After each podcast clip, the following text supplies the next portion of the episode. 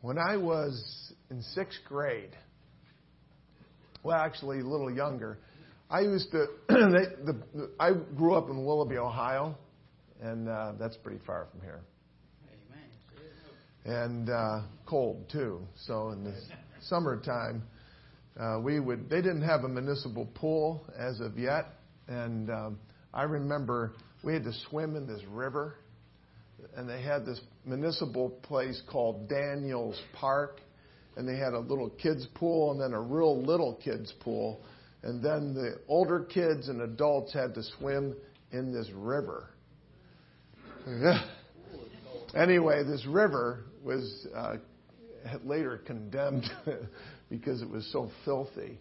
Um, but that was that's what we did, and uh, they had this. They called it the dam, and uh, it was water going over this dam, and they had this cable in which you walked, and it was slippery. I mean, I'm thinking to myself, I'm surprised people didn't die. A lot of people didn't die on that, and uh, so I. Um, I remember going down there, and it just was it was it was challenging. I have to say, a lot of fun, yeah, I guess, but more challenging. And uh, I remember they had this concession stand, uh, of which I got Bit-O-Honey. Uh, do you remember those at all? Bit-O-Honey, uh, slow pokes. That's where you pulled your fillings out. And uh, they, they were hard candy, and I'd suck on those all day. And they, anyway, uh, I'd go to this place, and uh, the guy that worked behind it, I don't think in fifth grade, maybe fourth or fifth grade, we walked everywhere, and sometimes we hitchhiked. You don't do that today, Mm-mm. but in our my day, you you could actually do that without too much fear. And uh, so I, I would walk home, etc. And the guy that ran the concession stand, his name was Jim. And Jim, Jim was a senior in college. now get this guy was a senior in college. His girlfriend was homecoming queen at the high school, and they, they were high school sweethearts. And, um, and he was a handsome guy. She was beautiful. And he worked at this concession stand, and he was my friend. And it was really interesting, too. You know how when kids, uh, the adults will treat you like you're little kids and you shouldn't be seen or heard. you can be seen but not heard, right? But some guys they treat you like you shouldn't be seen at all. And um, uh, so people treat you like you're stupid sometimes. They, they treat kids like they're stupid because they're just older. And uh, and I felt I felt that way sometimes. I felt like uh, folks treated me like that. I mean, you know, you know what I'm talking about, right? But Jim, Jim never treated me that way. In fact, I remember we walked up from this low part area and we had to walk up this long path through the woods and then come out onto the subdivision area, the street. And Jim actually asked me my opinion of things. I just thought to myself, this guy, and I knew what he was doing. He was my friend. He's a senior in college. I'm fourth grade, fifth grade, and he is just treating me like a normal human being and uh, actually like a friend.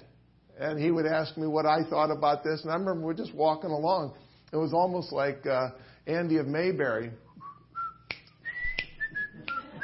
it was very similar, you know. This road going down was a dusty stone uh, road and all this called Rose Lawn, you know, and we'd walk, we'd be walking along there, and it was just, uh, it was just really a great time. And so he he lived over in Highland Road, and I lived on Wood Street, so we parted, and he walked down, and I went down to my house, and I just I never forgot that. I never forgot uh, his actually his kindness. Now I'm in sixth grade, and I'm laying in bed, and you know how it is when you're in sixth grade, you're laying in bed, you're going, and you're supposed to be sleeping. My dad's home office was right next to my bedroom, and the phone rings, and there's no cell phones. It was the old, the old phone with the cord, you know, you.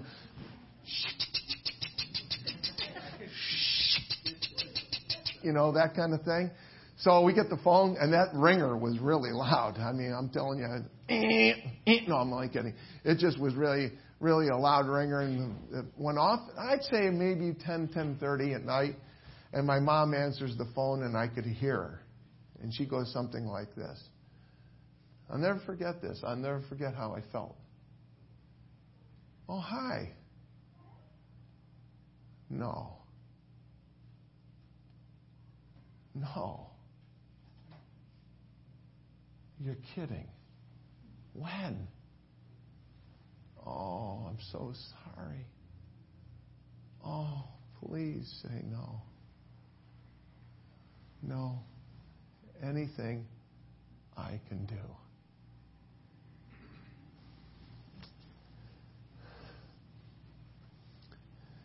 Jim was killed.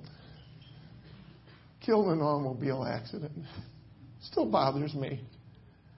He was in the back seat of a car at the University, Miami University in Miami, Ohio, and they got hit, and he was killed. I lived in a small town of Willoughby, Ohio, and I, you know, that shocked me. I mean, I definitely was not going to sleep after that because a couple of things that really got got me. First of all, I did not know where Jim was. And I had no idea where I was going. Had no idea. And scared out of my mind.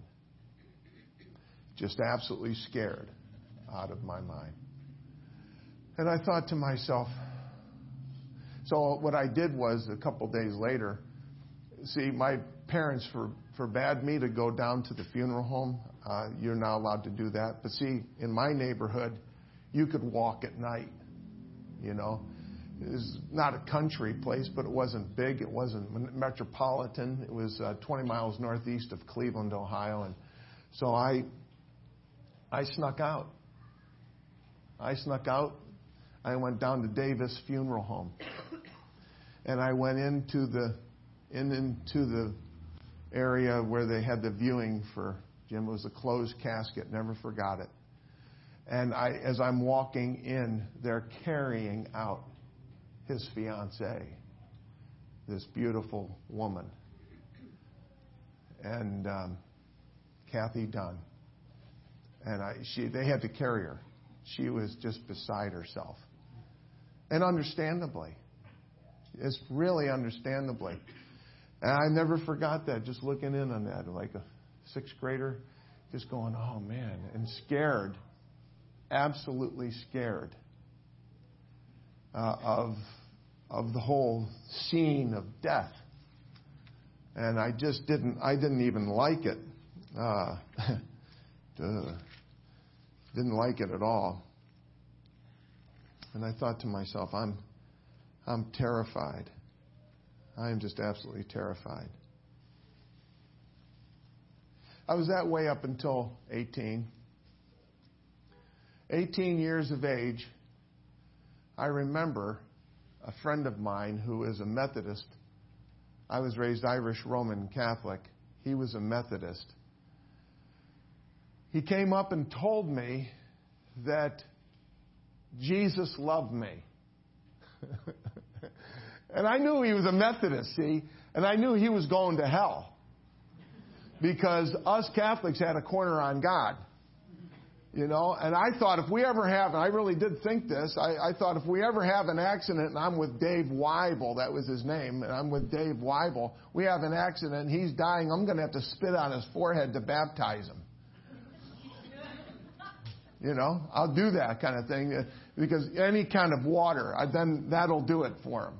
You know, I'll, I'll baptize you, and that that might you might get to heaven, but you can't really know at all, because my religion was teaching me and was and teaches everybody that belongs to that religion that you cannot know. Because if you do know, that's called the sin of presumption. I was trained that way from earliest on. You can't know. And I just thought to myself, wow. Dave Weibel, a Methodist, coming up to me and telling me that Jesus loved me? What's wrong with this picture? That's exactly what I thought. So I, I said to him, I said, uh, Yeah? He goes, Oh, yeah. And he showed me from the Bible how I could know for sure that when I die, I could go to heaven. Because I didn't think you could know. I didn't think it was possible you could know. Uh, there's a verse in the Bible that tells me that I could know. I didn't know. it's a lot I didn't know. I didn't know that this verse even existed because I didn't know much of the Bible at all. These things have I written unto you that believe in the name of the Son of God, that you may know. I was told by the priest that you can't. I was. You cannot know. Because if you do know, that's the sin of presuming on God. You cannot know.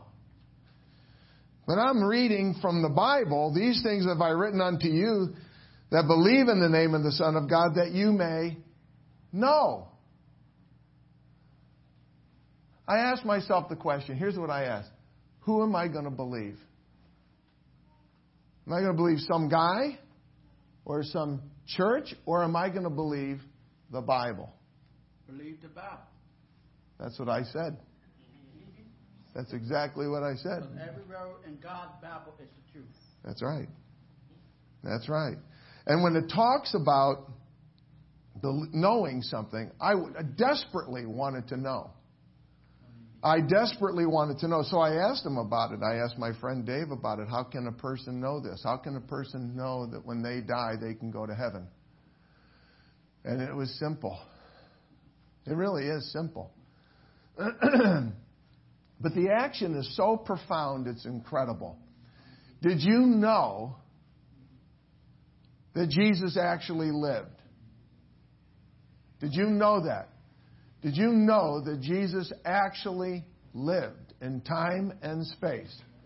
Uh, we, we know that just like we know that George Washington lived. We know that we that um, well, name some historical people that are now dead, right?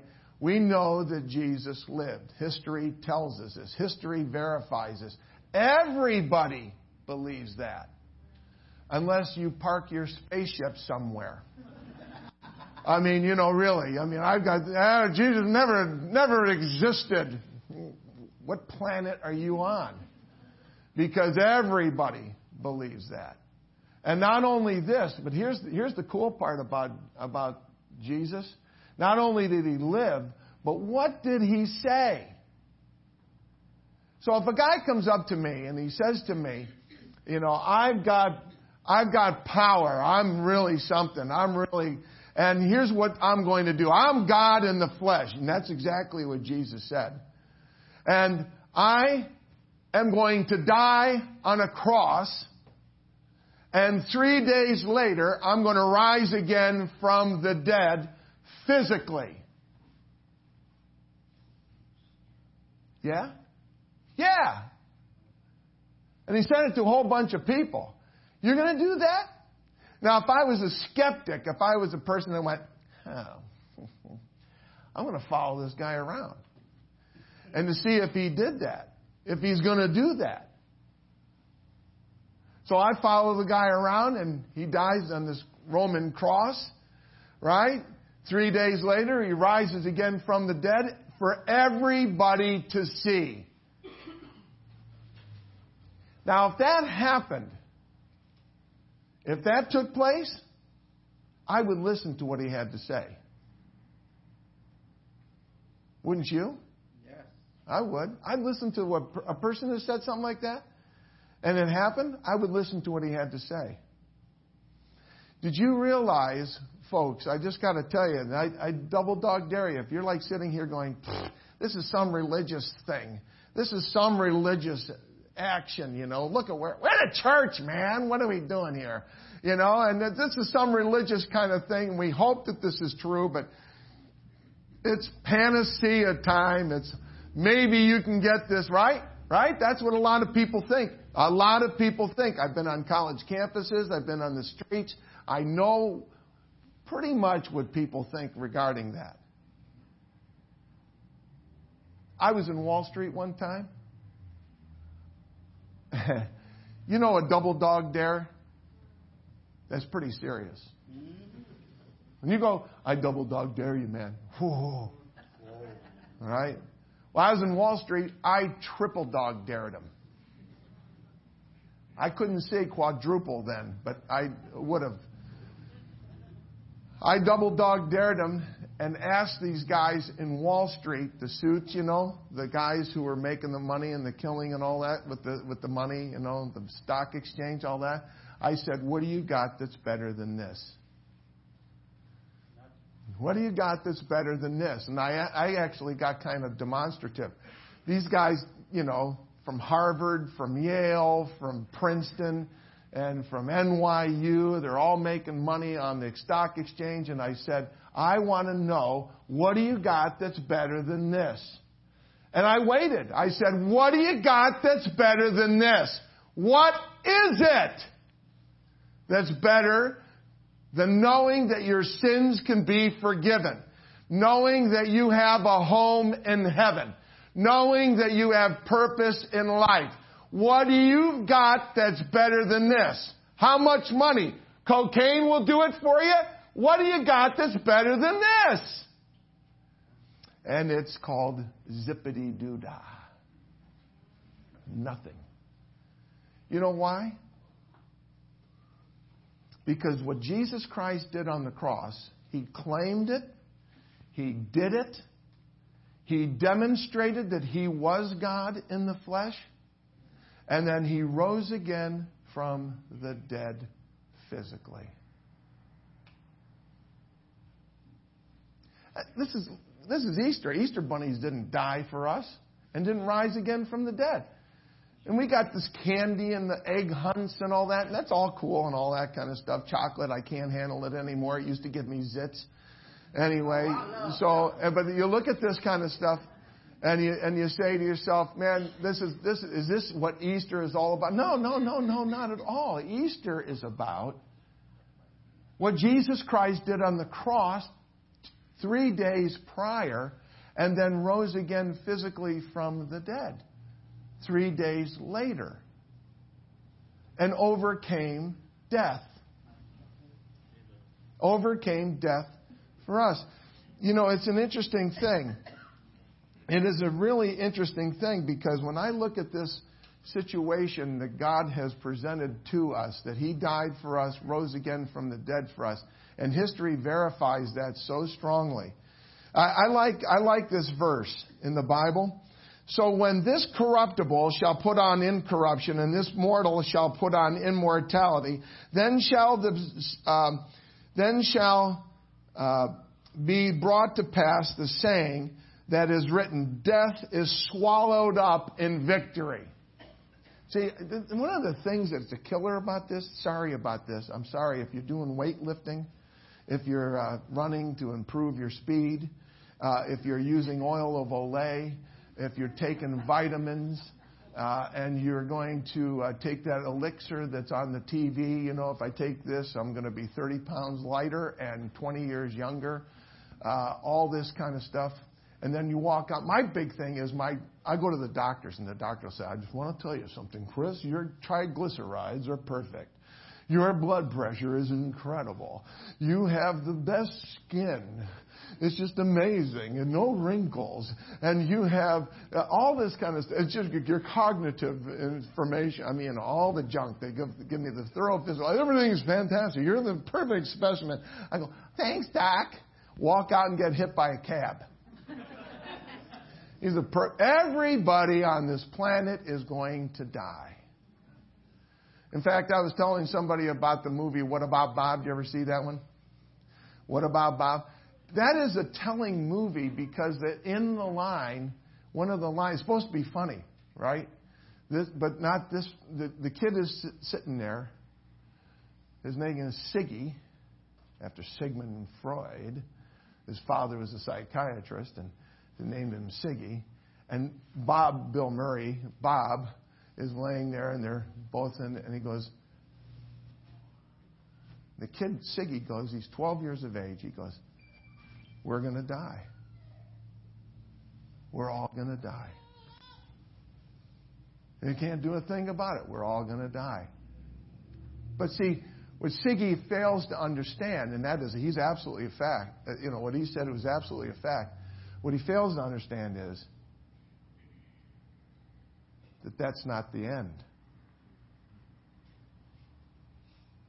It's not. We're going to go somewhere.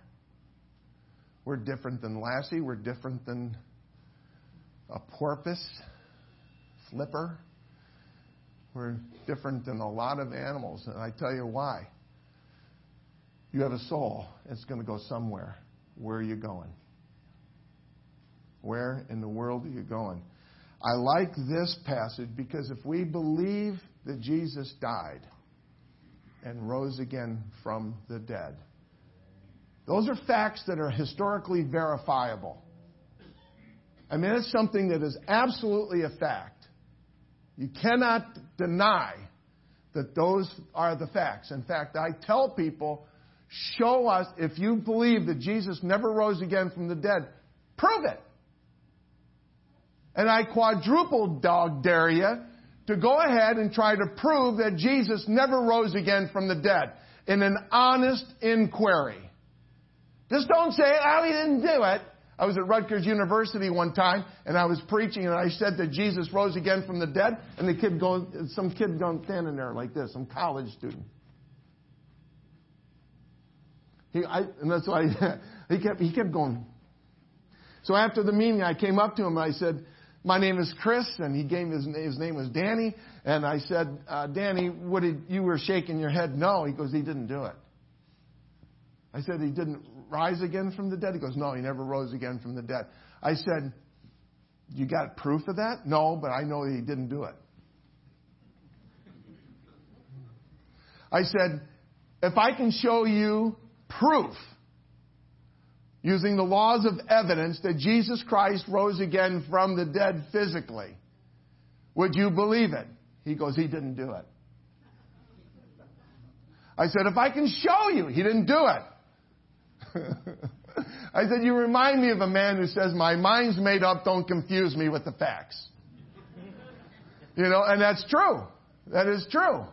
We were in Israel, oh, about four years ago, and we were lined up to see the empty tomb where it is said that Jesus rose again from the dead. It's empty. It's not no corpse there. It's empty, right? So we're all lining up, and these three Israeli girls, I think I've shared this with you before, but I'm going to share it with you again. They come cutting in. Yeah, we've got an appointment. Can we go and see? So, what are you going to say? You're at the tomb. You know, now, wait, just wait your turn. You know?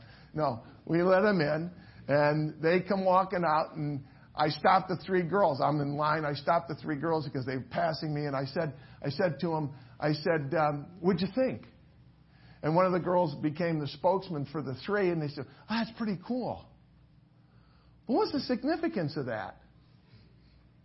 And I said, if you can prove, if you can prove that Jesus never rose again from that grave, you have just destroyed Christianity.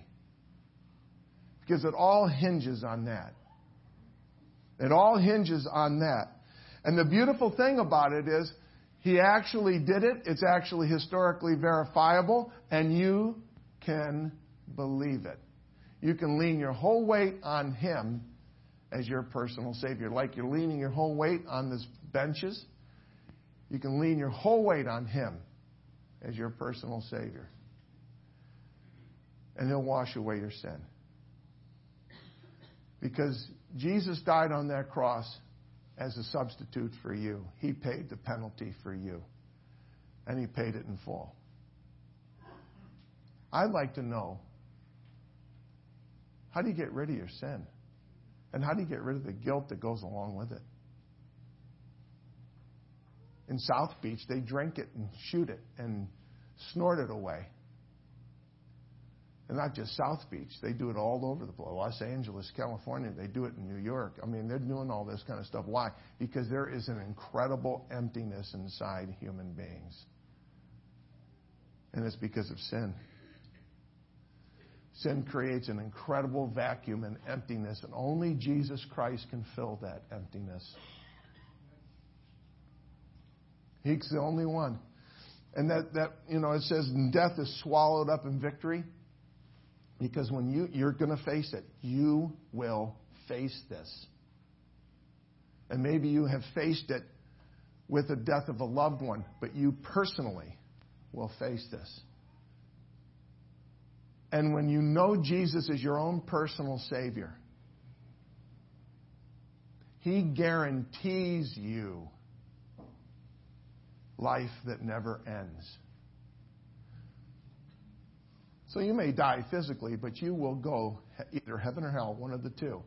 And the question is, which one for you? Which one for you? Because when he says death is swallowed up in victory, you know, I was, I played high school and junior high, or grade school, junior high, high school, and college basketball. When I was in high school, I, I, uh, I'd come home from the courts, and we used to have the milkman come, and they'd have these quart bottles of milk. really cool. They were cold too, and I'd get ice cream headaches on this, and I'd pop the top. It was a paper top. Pop it off, and then I'd go. Bleh, bleh, bleh. I don't even think I went. Bleh. It just like boom, right down, and it was like bubbles and everything. And my mom hated when I did that.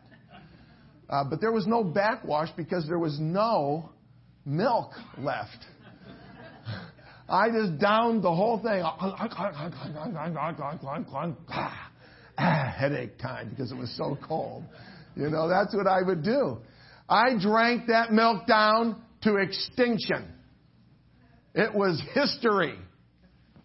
That's exactly what is the word defined in the Greek New Testament, because the New Testament was written in the Greek, swallowed up. It means to be drunk down to extinction. In other words, when Jesus Christ died on the cross and rose again from the dead, he made death be swallowed up by life. That's exactly what the word means. And in first, first, Corinthians chapter five, that is exactly what he says. For we, for that, uh, for we that are in this tabernacle, meaning the body, do groan, being burdened not that we should be unclothed, but clothed upon, that mortality might be swallowed up by life. Swallowed up. Isn't that fantastic? You can know for sure that when you die, you can go to heaven. I want to ask you, do you know that? I'm, I'm asking you right this, right this very second, do you know that? If you were to die tonight, where would you go? You can't answer that question. You must answer that question. Where would you go?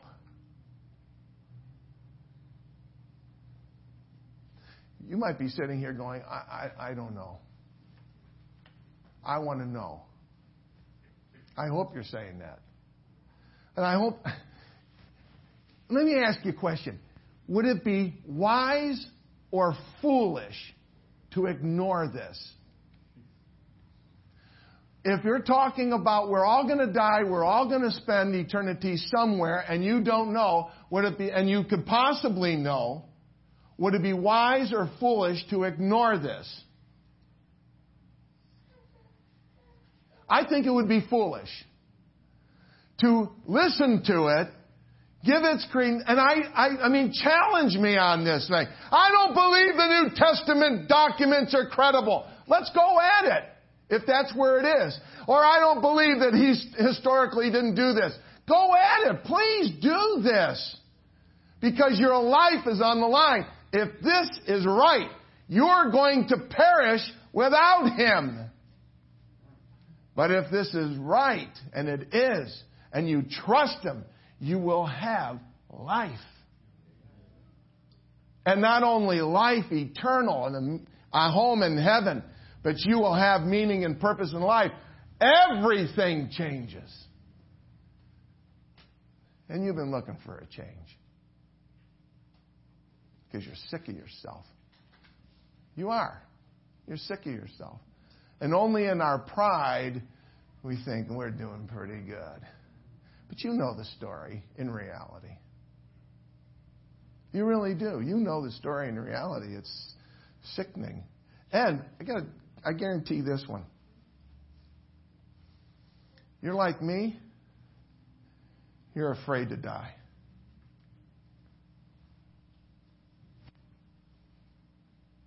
They asked this preacher. His name was George Barton. And this little boy came up to George Barton. He was a preacher in Canada. And the kid grabbed his pants and tugged on his pants a little bit. And he said, Mr. Barton, are you afraid to die? And George looked at him and he goes, Perfect. He goes, No, I'm not afraid to die, but I'm not too keen on it.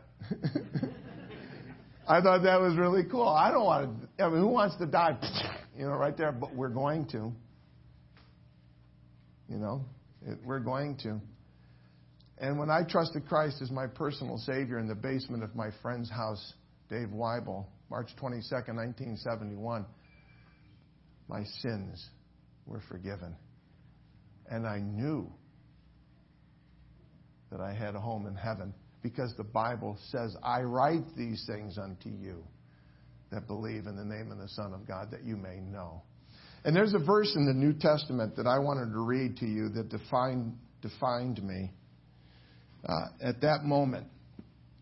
For as much then as the children are partakers of flesh and blood, he also himself likewise took part in the same, became a man, that through death he might destroy him that had the power of death, that is the devil, and deliver them.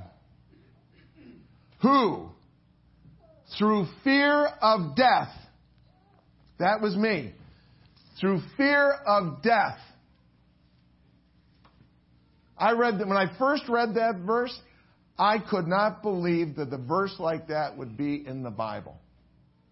Because it described me perfectly. Who through death, or through the fear of death, notice what it says. Well, it's in Hebrews chapter 2, verse 14, or verse 15. And deliver them who through fear of death were all their lifetime subject to bondage. And that was me. I was scared to die. I couldn't believe the Bible said exactly how I felt. It doesn't have to be that way with you. It doesn't have to be that way with you.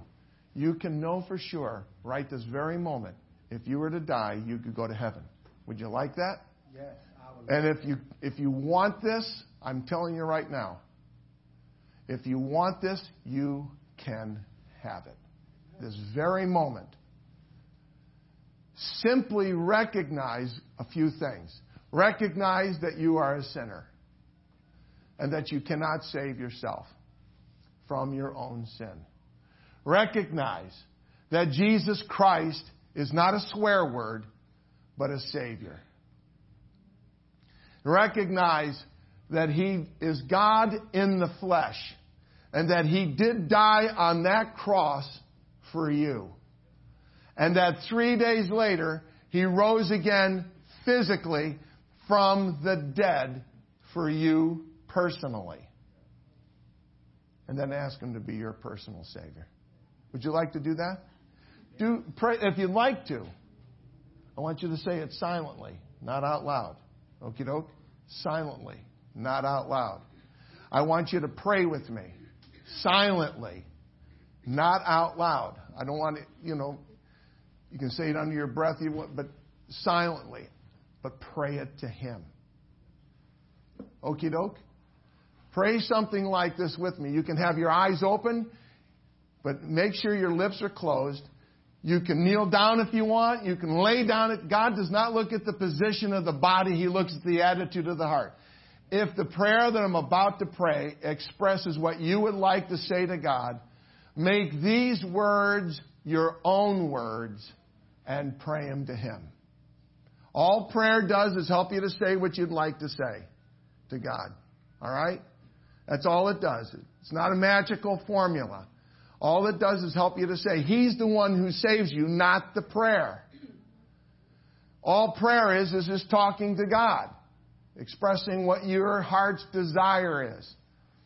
Pray something like this with me. Pray right now. Okie doke. If you want to bow your head and close your eyes, you can do that. You don't have to.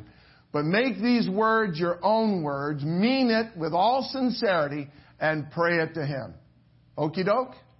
Pray something like this with me. Dear Lord Jesus, I know that I am a sinner. And I know that I cannot wash away my own sin by anything I can do. And I ask you to come into my heart and life and be my own personal Savior. Because I know that you are God in the flesh and that you did die on that cross and shed your blood to wash away my sins. And that three days later, you rose again physically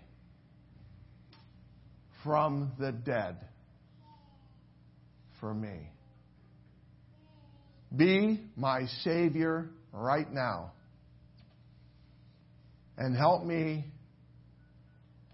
to be the person you want me to be according to your word, the Bible. I mean this with all my heart. And you know if I'm kidding around or not. Amen. Now, if you prayed that prayer and you meant it, the Bible teaches clearly in John 5:24, the Gospel of John, chapter 5, verse 24, truly, truly I say unto you, he that hears my word and believes on me has everlasting life and shall not come into judgment, but is passed from death unto life. Just like that. Instantaneous. It's fantastic. so if you prayed that sincerely and you asked Him to be your Savior and you asked Him to forgive you of your sin and be your personal Savior, He did it.